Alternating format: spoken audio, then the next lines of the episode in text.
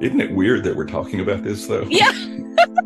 I was gonna say we need to ask someone to send you a feather mattress in Yeah. the mail so you could cut it open.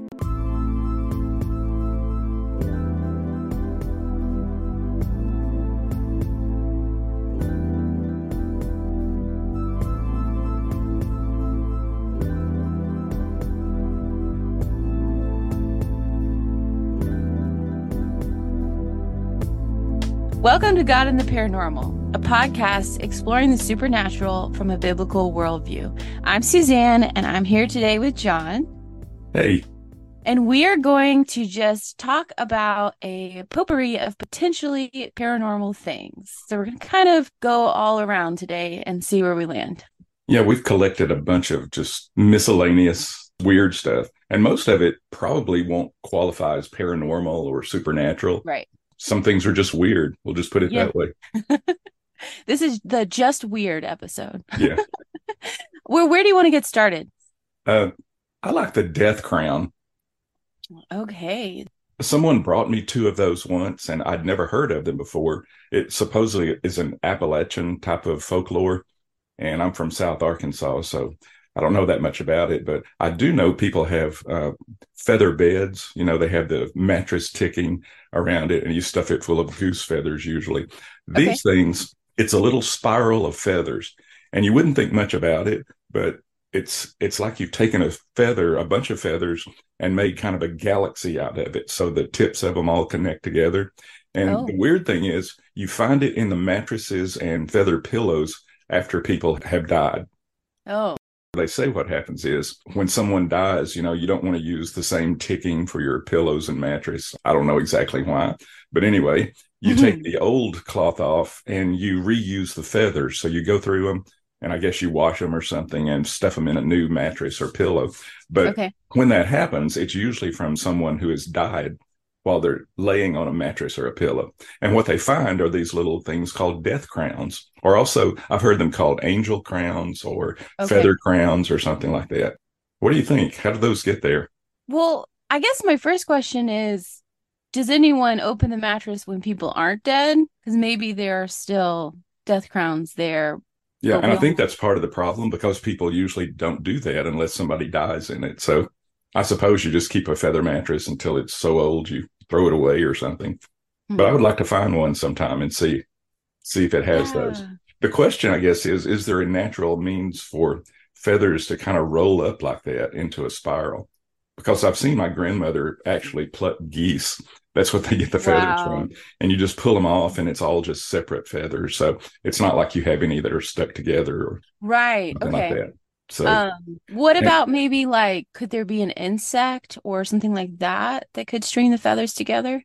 I've, I've thought about that. What if a little beetle got in? Oh, and the the normal explanation, or the the uh, the one that's the supernatural one, is that when a spirit leaves a body, it kind of spirals out into a vortex. Oh, wow. And so that's what's making the little feather spirals. So, yeah, what if a beetle or something got into a mattress full of feathers and just started relentlessly crawling, trying to get out, and it's stuck in the middle of the feather. So it just keeps crawling, crawling, crawling around the same bunch and finally binds them together. yeah, but then you'd probably have like all of the feathers would be spiraled, right? Yeah, yeah you would think so. So, Or, or do you think it's the motion of someone just on a bed? Because, you know, Yeah. feathers have these kind of Velcro little things on them. And so, what if the constant motion of maybe someone wiggling on the bed or something just pushes them in the same direction? And they, isn't it weird that we're talking about this though? Yeah. I was gonna say we need to ask someone to send you a feather mattress in Yeah. the mail so you could cut it open.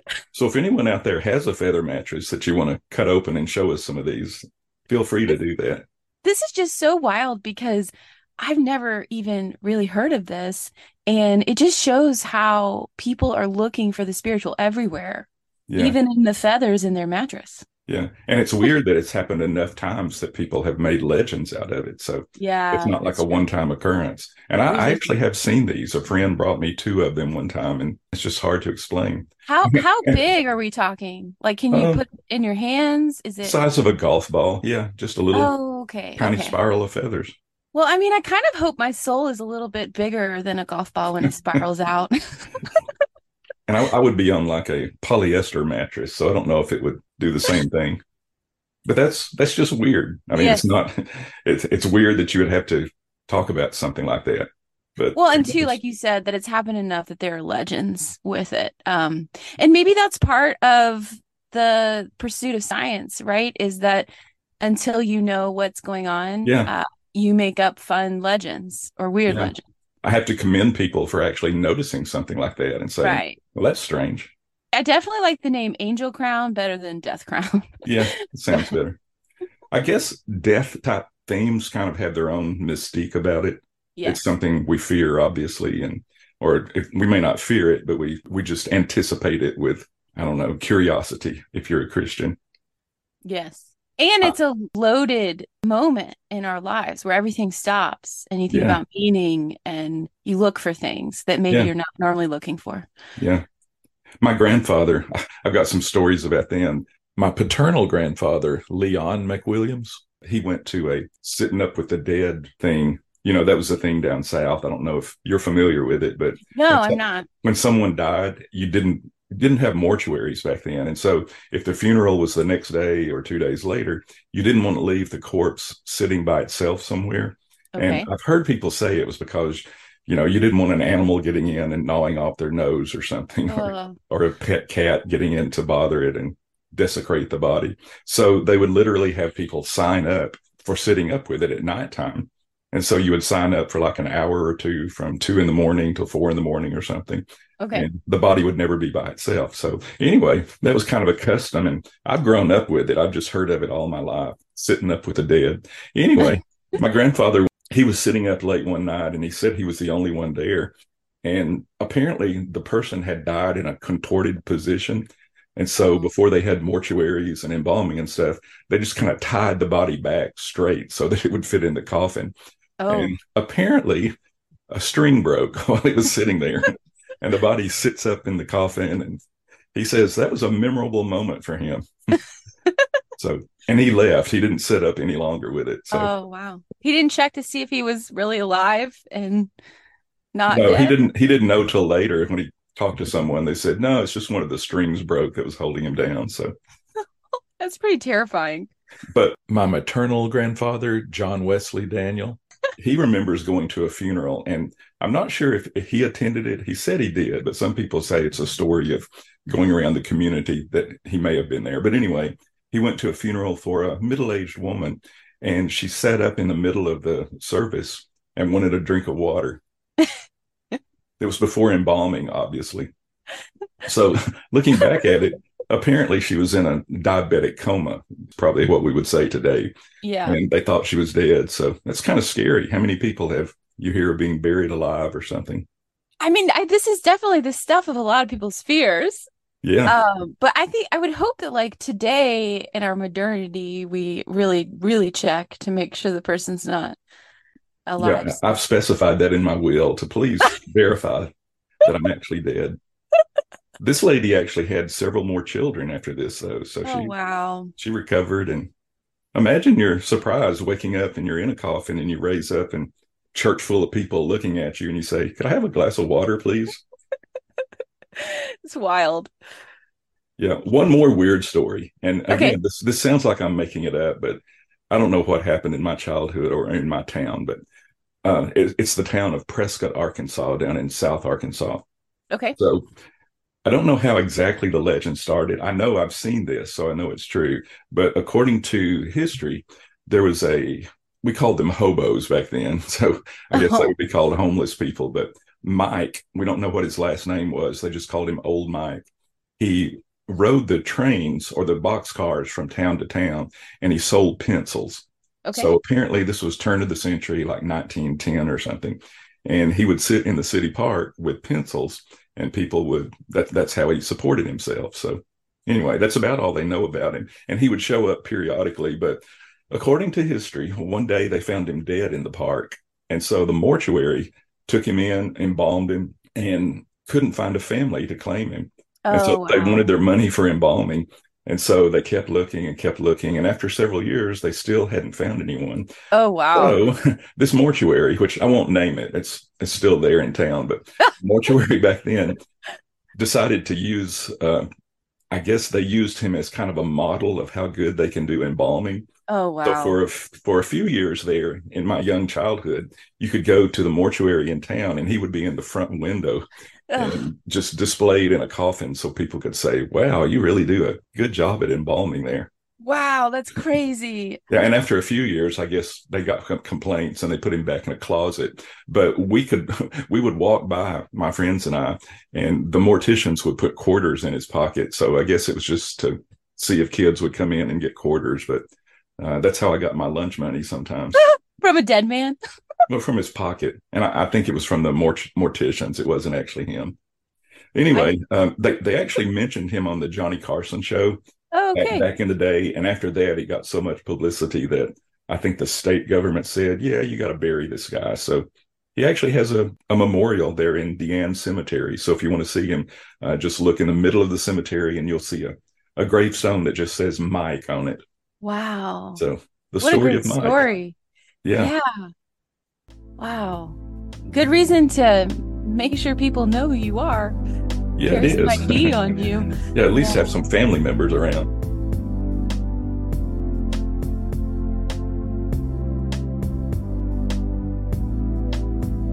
So a lot of you got a lot of stories about death here. Do we have any other kind of interesting um, paranormal-ish stories you want to talk about?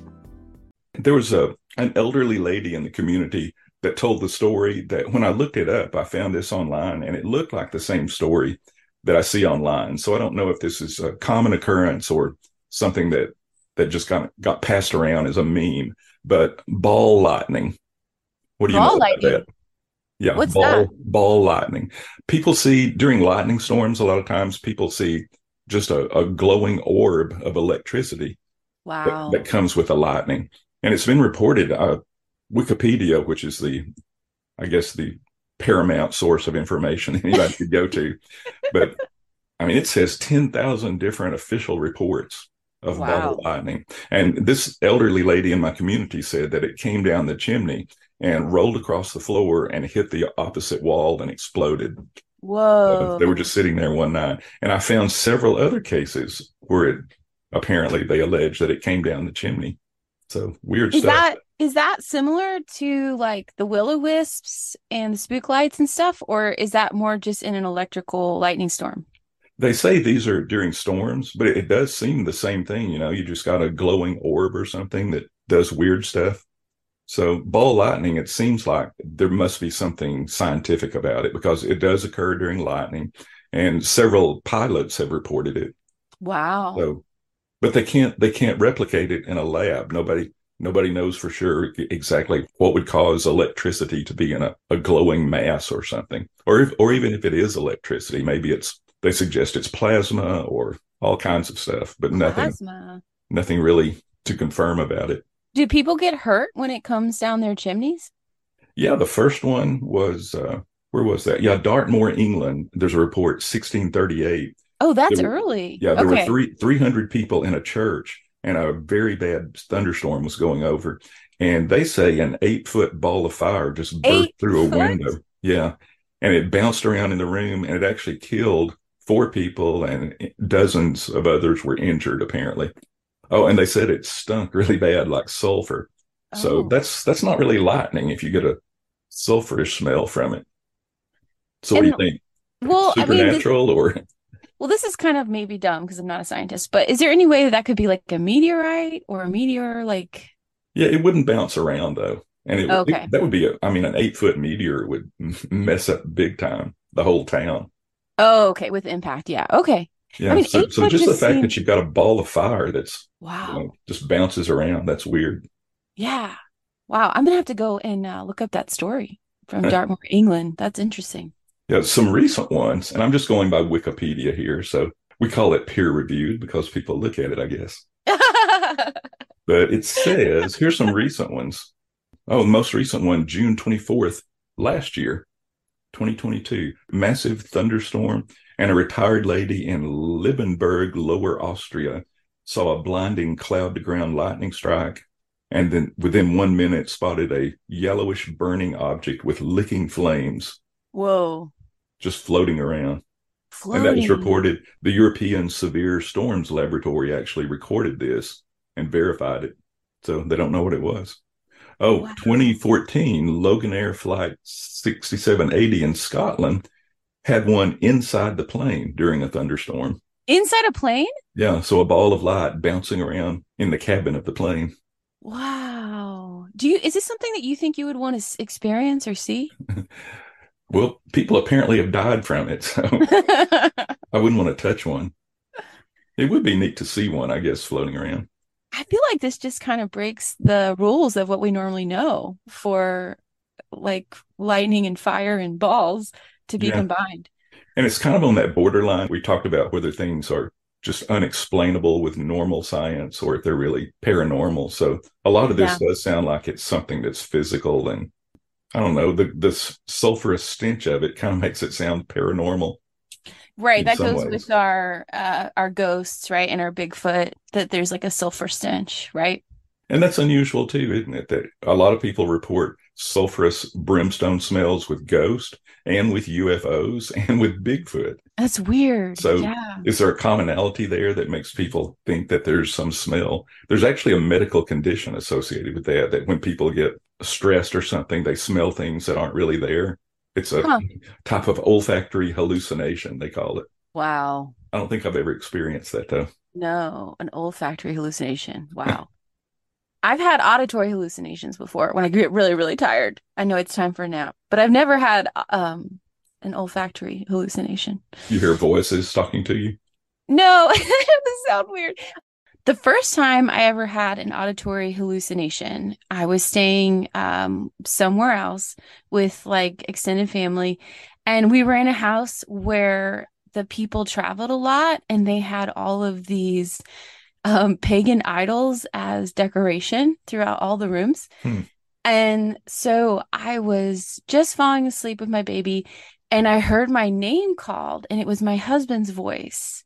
And I heard him call me, I think three times. And I got up. I mean, it sounded exactly like he was in the hallway. I got up and I ran out, and no one had called my name. Wow. And so that was really unnerving for me, especially since it was my first time and the environment that we were in. So Why, do they have pagan idols?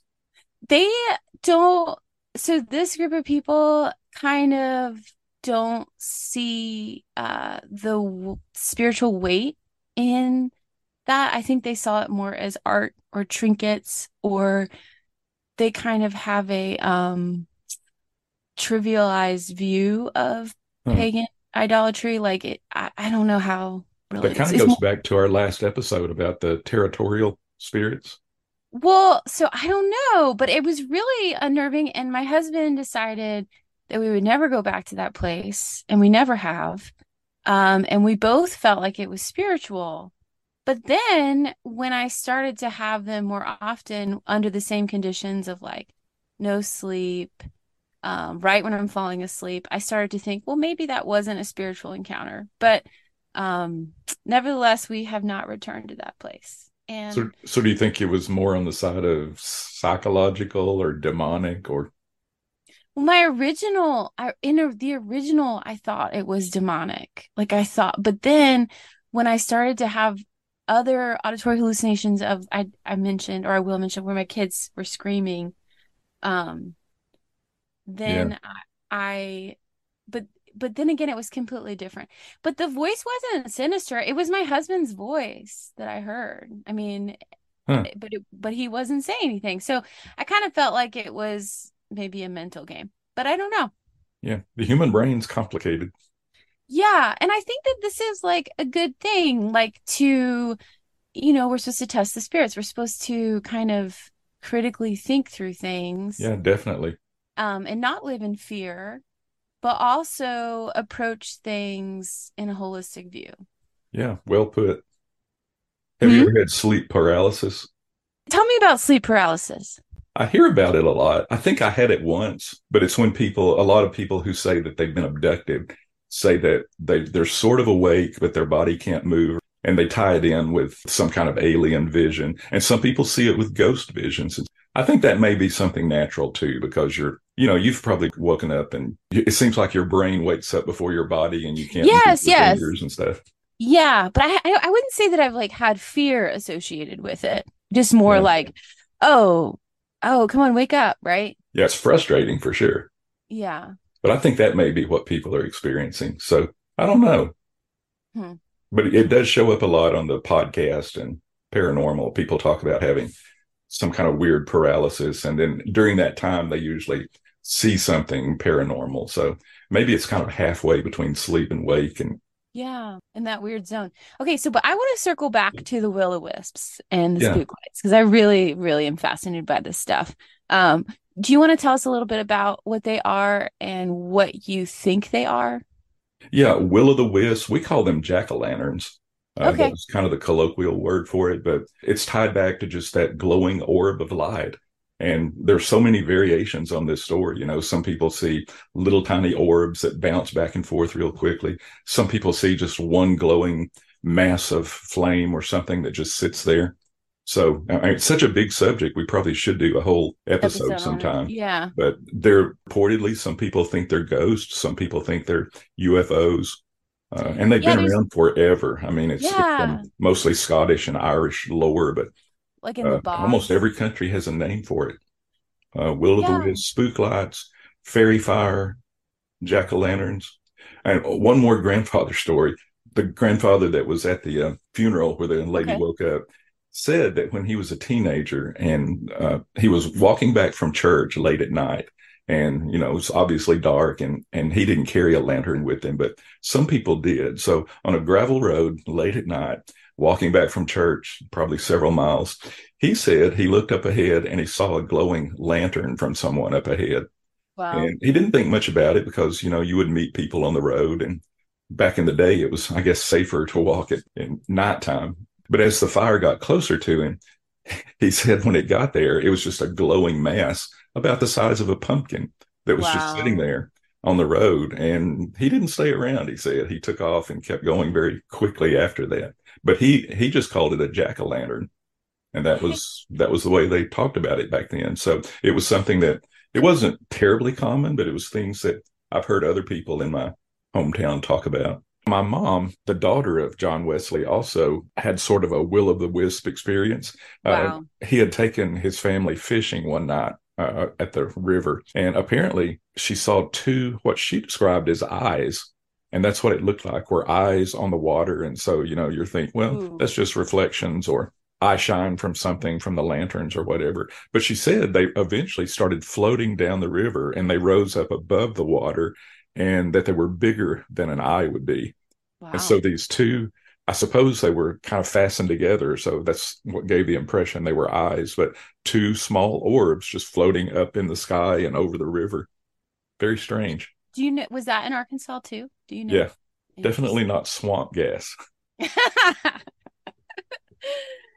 um these so things what do you think? I, I think are so unnerving because they're unexpected and we don't have an explanation you know and i guess that's again the stuff of legends um i i just find them fascinating they're usually from what i've read about will-o-wisps and etc is that they always kind of have like a ghost story or a witch story associated with them yeah um, but when I really started researching them, like almost every state has an area that has these.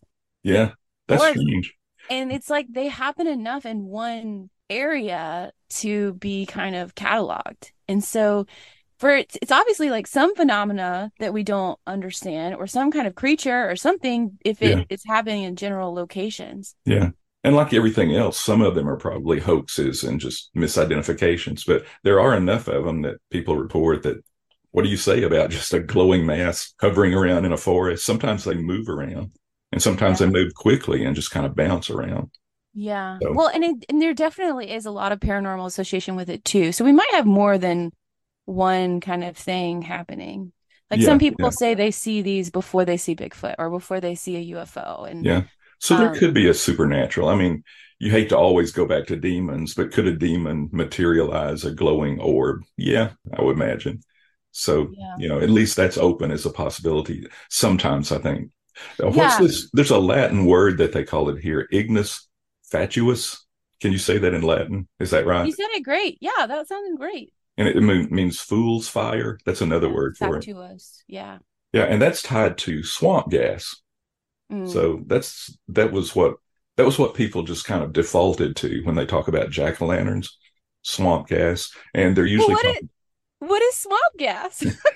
it does exist. I, okay. I've actually experimented with this just to see if I could collect it. So you, you weigh it out in some murky water that has a lot of dead matter in it. And, and basically it's just methane gas with okay. uh, probably a little phosphine and some other ignitable volatile gases that are in it. But yeah, when you step on a, on the leaves, you see the bubbles come up.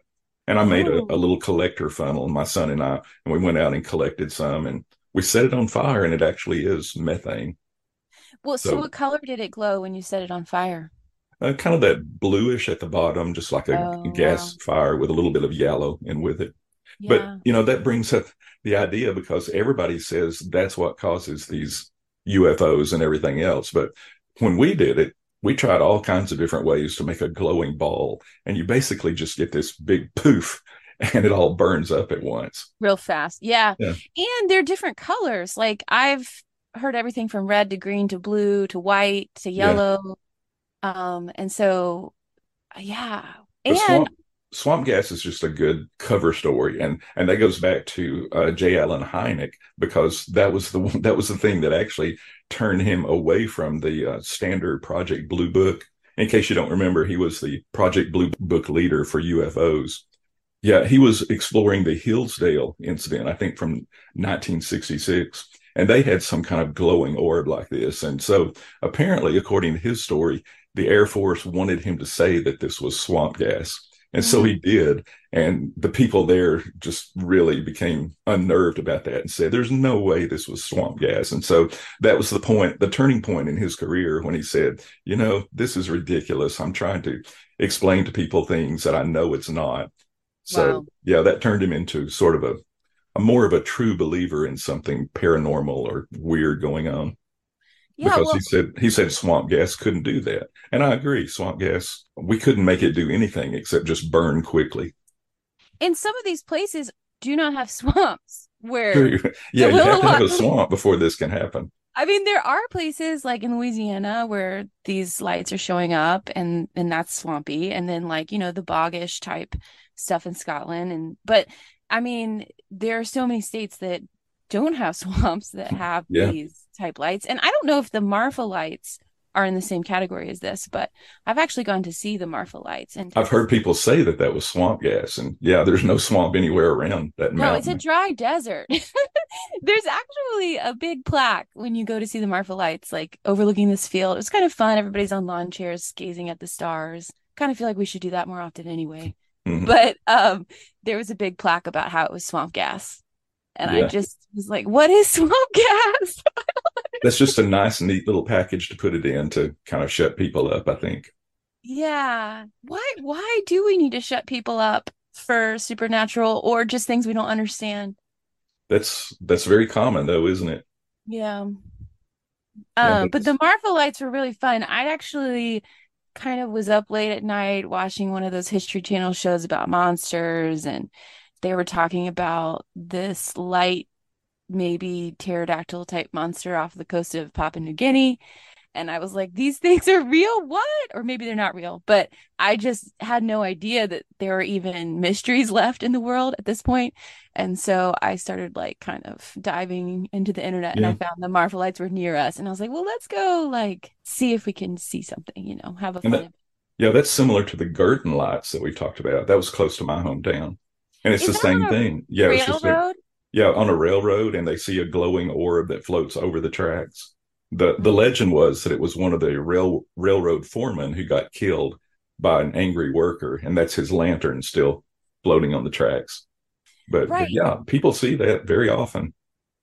And there's even one near where we are now in Joplin, the Joplin Spook. Yeah, the Joplin they had. They had like a roadside shack museum for a while, um, because it was so common, I guess. Yeah. Yeah. Maybe we'll figure it out. I don't know though. That would take away some of the mystery, wouldn't it? If we well, that's finally figured it fun. out.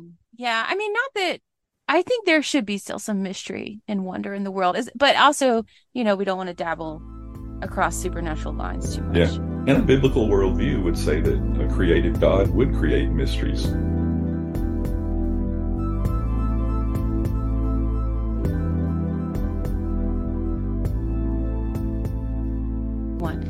So after I researched about the Papua New Guinea uh, lights, and then I decided that there must be lights here, and I found the Marfa lights.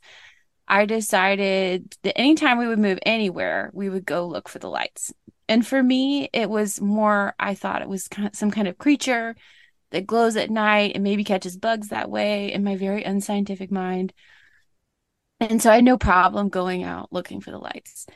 And one of the lights that we've been to is in Dover, Arkansas. And it comes out and it's just kind of like a red light that blinks a little bit in this valley. And it has this like beautiful overlook. It was like a perfect place to see the sunset. So, kind of a really great excuse to go outside. There's no like roadside markings, but there was a gathering of people there to see it. So, it's well enough known um, and I'm not really sure even how I found out about it. But anyway, is that so Eastern Arkansas?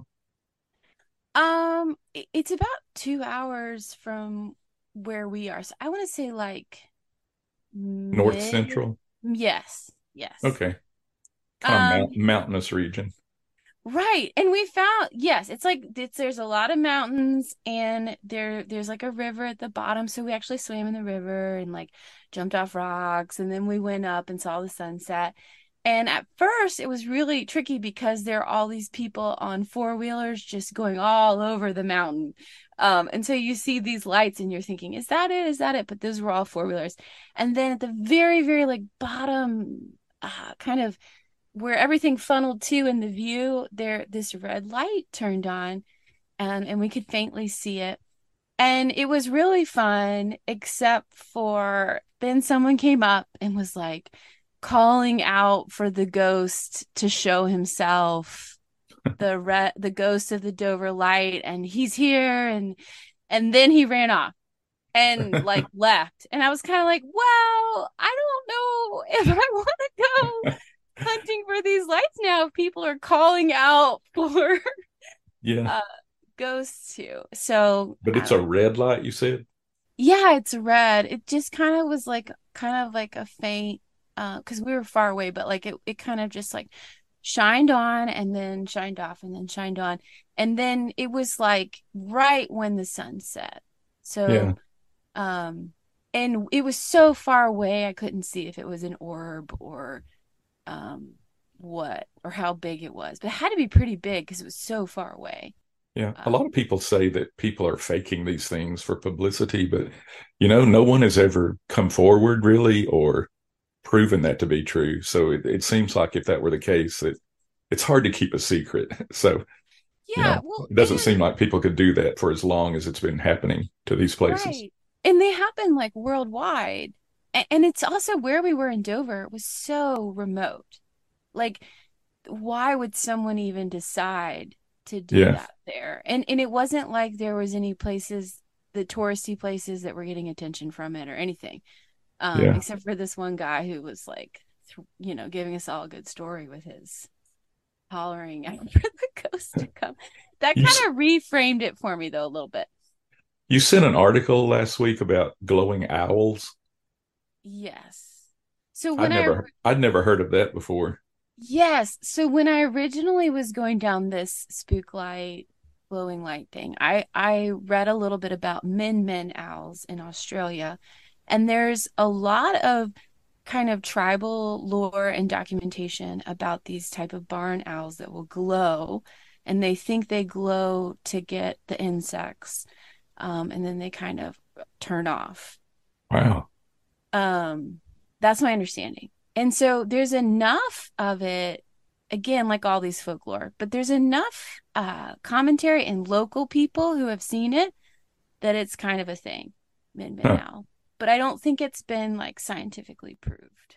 You know, the Flatwood monster back in the mid 1900s, that was part of Project Blue Book too. But supposedly a, a flying saucer came down and this creature got out that had big eyes and um, it, it was really strange looking. So you need to Google that and look sometime. But uh, J. Allen Hynek eventually said the, the official report was that it was an owl sitting on a dead tree trunk. Wow. And that's what people actually saw. So owls come up pretty often in folklore and all kinds of strange things. They're pretty creepy looking. yeah, they are. especially those big eyes and, Mhm. and the face. Yeah. And and they're out at night, you know. So And there are mushrooms and uh, fungi that can uh, give off light, phosphorescent. I've seen Yeah. some of those in the forest too. It's very dim though, so I, I couldn't see attributing that to will o' the wisp or anything. And and they don't move around. So one of the Min Min owl kind of arguments I was reading was that they like had hung out in a phosphorus tree and had it on them and were glowing as they but I again I think that could happen, but it's not going to be happening every time.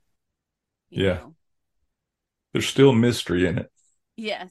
Yes.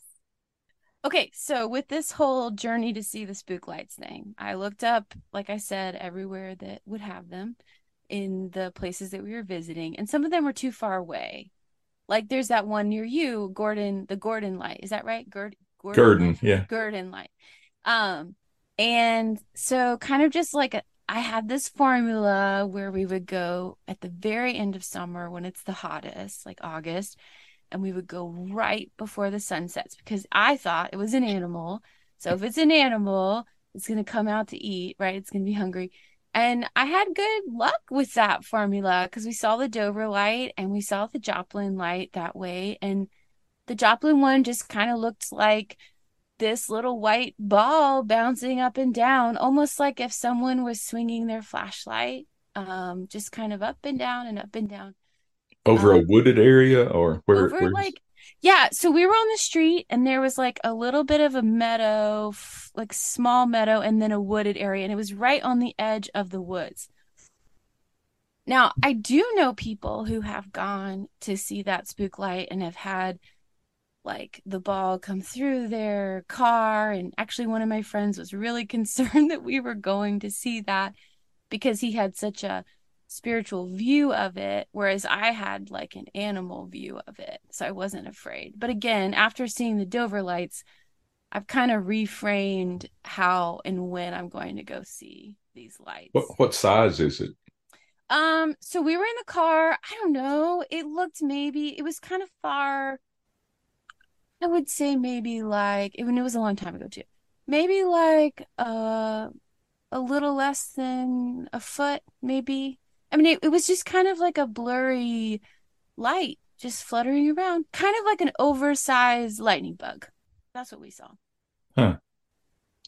and it was too far to see if it was translucent or not. Like it, it wasn't like um it was just a light you know what i mean? It wasn't like oh that's clear or oh that's an animal or Was it fast moving? no, very slow, just hopping around, um, fluttering around. In fact, my husband and I were just kind of staring out there, enjoying the moon, and we're like, "Wait, is that it? It is that the spook light? That little fluttering white thing? Well, we can't identify that as anything else. That must be it. Huh. Cool. Okay." And then we left. you know. um, but I think the spiritual view really does come into effect here and also like what we've talked about like what you're opening yourself up to and since i mean who knows but since i wasn't seeing it as a spiritual thing it wasn't terrifying it wasn't weird it was just something cool to see at night Yeah. So it could be paranormal. Yes, I think so, and I think some people are having paranormal experiences with these lights. Um, like the guy who called on the ghost at Dover, or like like my friend who didn't want me to go see it. He's not a Christian, but he's like really into spiritual things, and he was worried about what I was getting into. And I was kind of like, "Well, I'm not worried."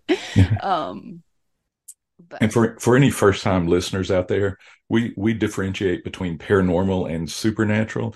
Uh, supernatural, uh, we kind of define as things that are caused by a supernatural being, such as God, angels, demons, and paranormal could be caused by something supernatural, but it also leaves open the door that it could be just an undiscovered physical force or something that we just don't know about yet. But for the sake of adventure and wanting to see the wonder in the world, the spook lights really hit that for me. But like I said, I don't know yet. We haven't gone back since the guy hollered at the ghost to come out. I kind of feel like it would be fun to go as a family, kind of like you're going to sh- to see shooting stars, but not with all the people around you who believe in things that are different than what I believe. Yeah.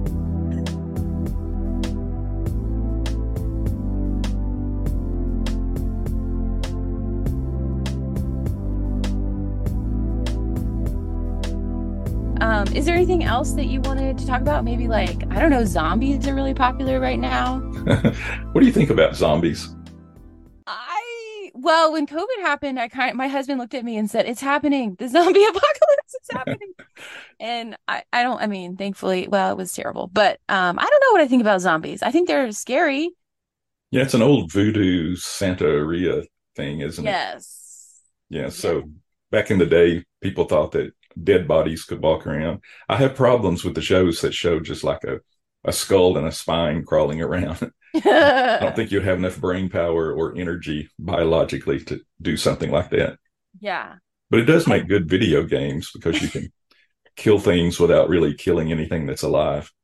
I don't like the Haitian folklore with the idea of someone kind of controlling someone else's body and that they're like kind of an undead like Yeah. um Yeah. not that they're not really dead they're more possessed i guess that's kind of what Yeah. i've been exposed to i mean that to me feels very uh, and all of that basically came from kind of a pagan folklore that was combined with Christianity. So they've got a lot of Christian symbolism in it, but it's still the old paganism mixed in with it, with the veil being thin in places.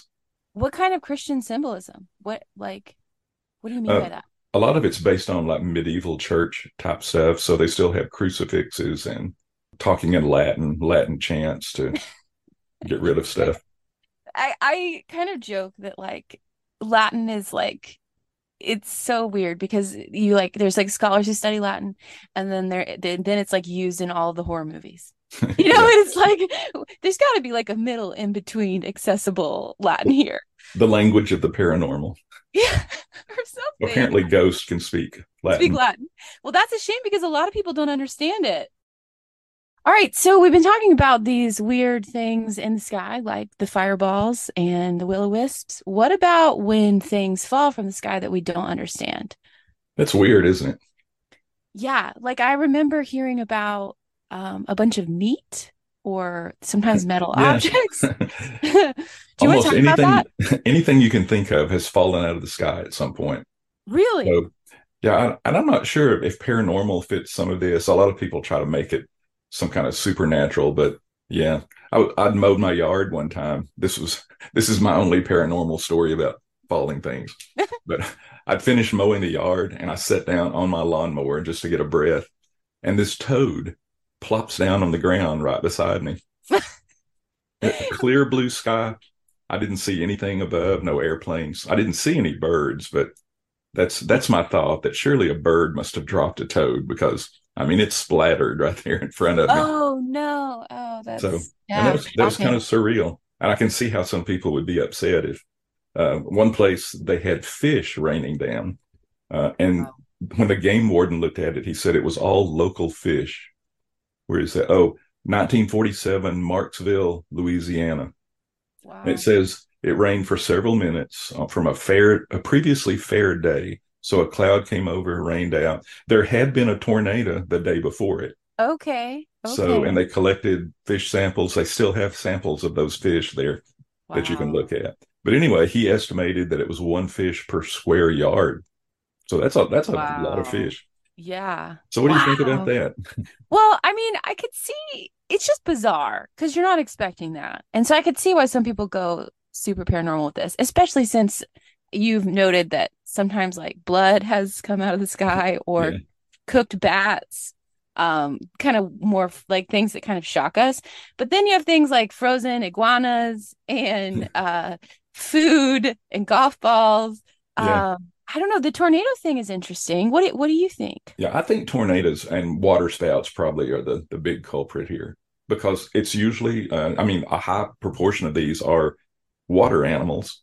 And so you have a water spout, let's say, that goes over a lake, and tornadoes are pretty powerful. So they'll suck suck a lot of water up, and obviously it goes way up into the almost almost to the stratosphere. So I, I could probably see that that you know You during think- hailstorms, a hailstone can stay lifted up in the air for several Okay. hours probably. So maybe the say- maybe the fish could just float around up there in the stratosphere and rain down somewhere else. You think that the that there's like enough material in the clouds to hold up these larger objects? There's a lot of wind currents. That's how you can get hailstones. So I suppose the same thing that would keep a large hailstone up could keep a, a fish up in the air. We had a tornado once uh, that was within a mile of our house in Oklahoma, and we had a mattress in the backyard the next day. Oh, wow. So- Okay. Yeah. Yeah. Yeah. Wow.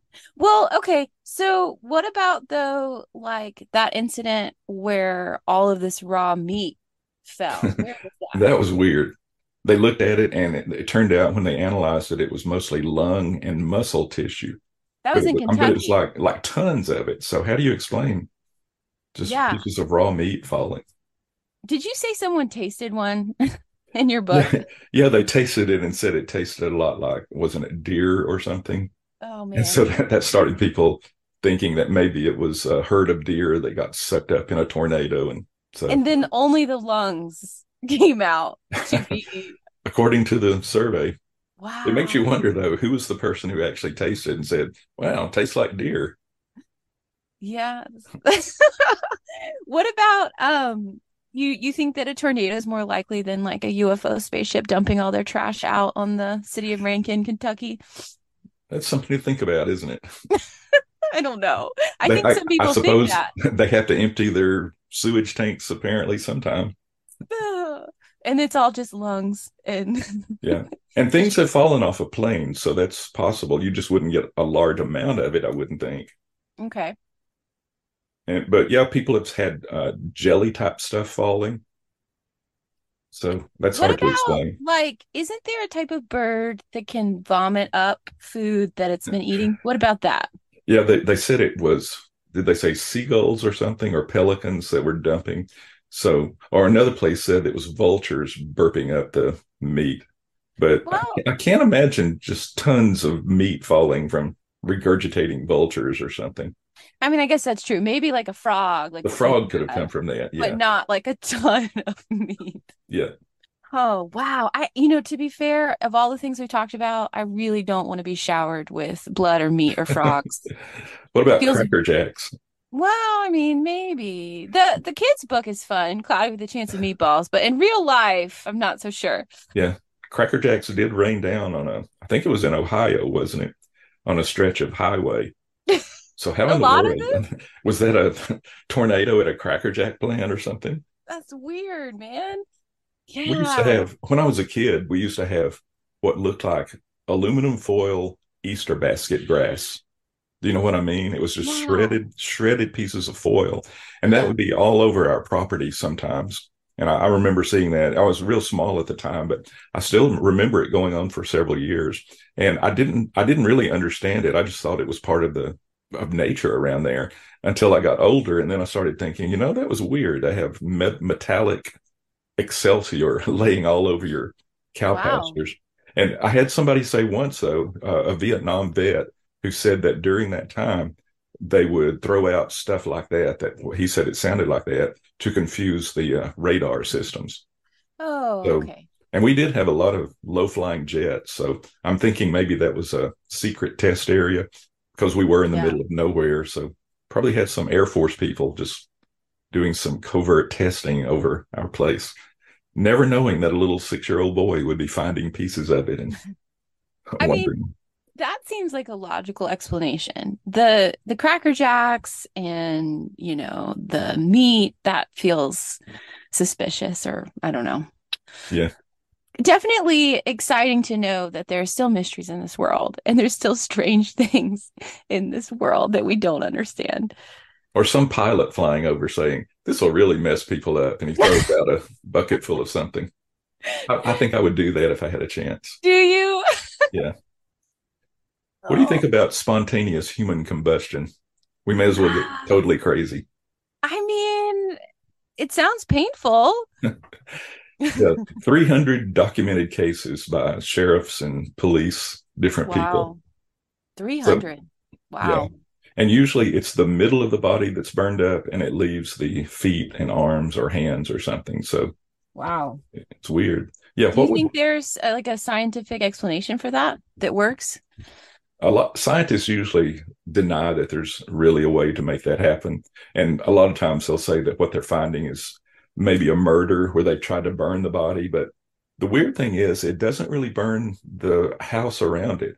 Uh, like the one sitting in a chair or something, it just kind of soots up the wall and you still find a burned torso with hands and legs that aren't burned and nothing else Wow. in the house. So it is unusual.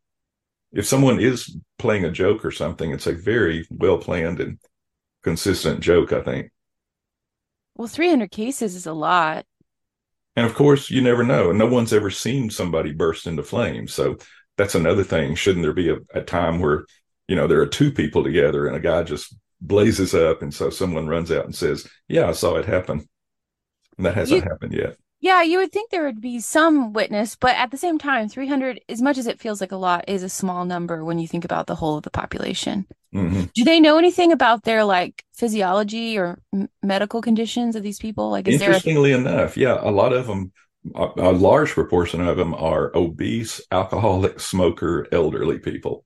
that's quite a list to go together for Yeah. So some people are Yeah. thinking you're an obese person, you're drunk, you're sitting in your chair with your cigarette on your chest, and it falls down and touches the fat on your stomach, and it kind of melts the fat and draws it up as a liquid through your shirt, and you basically become a, a large candle. Oh, So you burn very slowly, probably you're asphyxiated by your own body fumes. And Wow. yeah. But you know, but humans are 70% water, so it takes a lot of fire. If you cremate someone, uh, morticians will tell you it takes a lot of energy to get someone totally burned. And I can't imagine even even a murderer trying to burn someone with a torch would I mean that would take forever. So it's it's a mystery, it really is. yeah. So are you thinking aliens? No, I no, I hadn't even thought. Do some people think that it, of course they do, that they think it's an alien? Why would an alien burn the middle of you? I'm not sure. Maybe you saw too much. It's the men in black. You think it's the men in black coming? Yeah, after you've seen the UFO. That well, that's terrible. I do not want to go that way. I kind of have a phobia of that though. Do you ever feel hot inside and think that you might be about ready to burst into flame?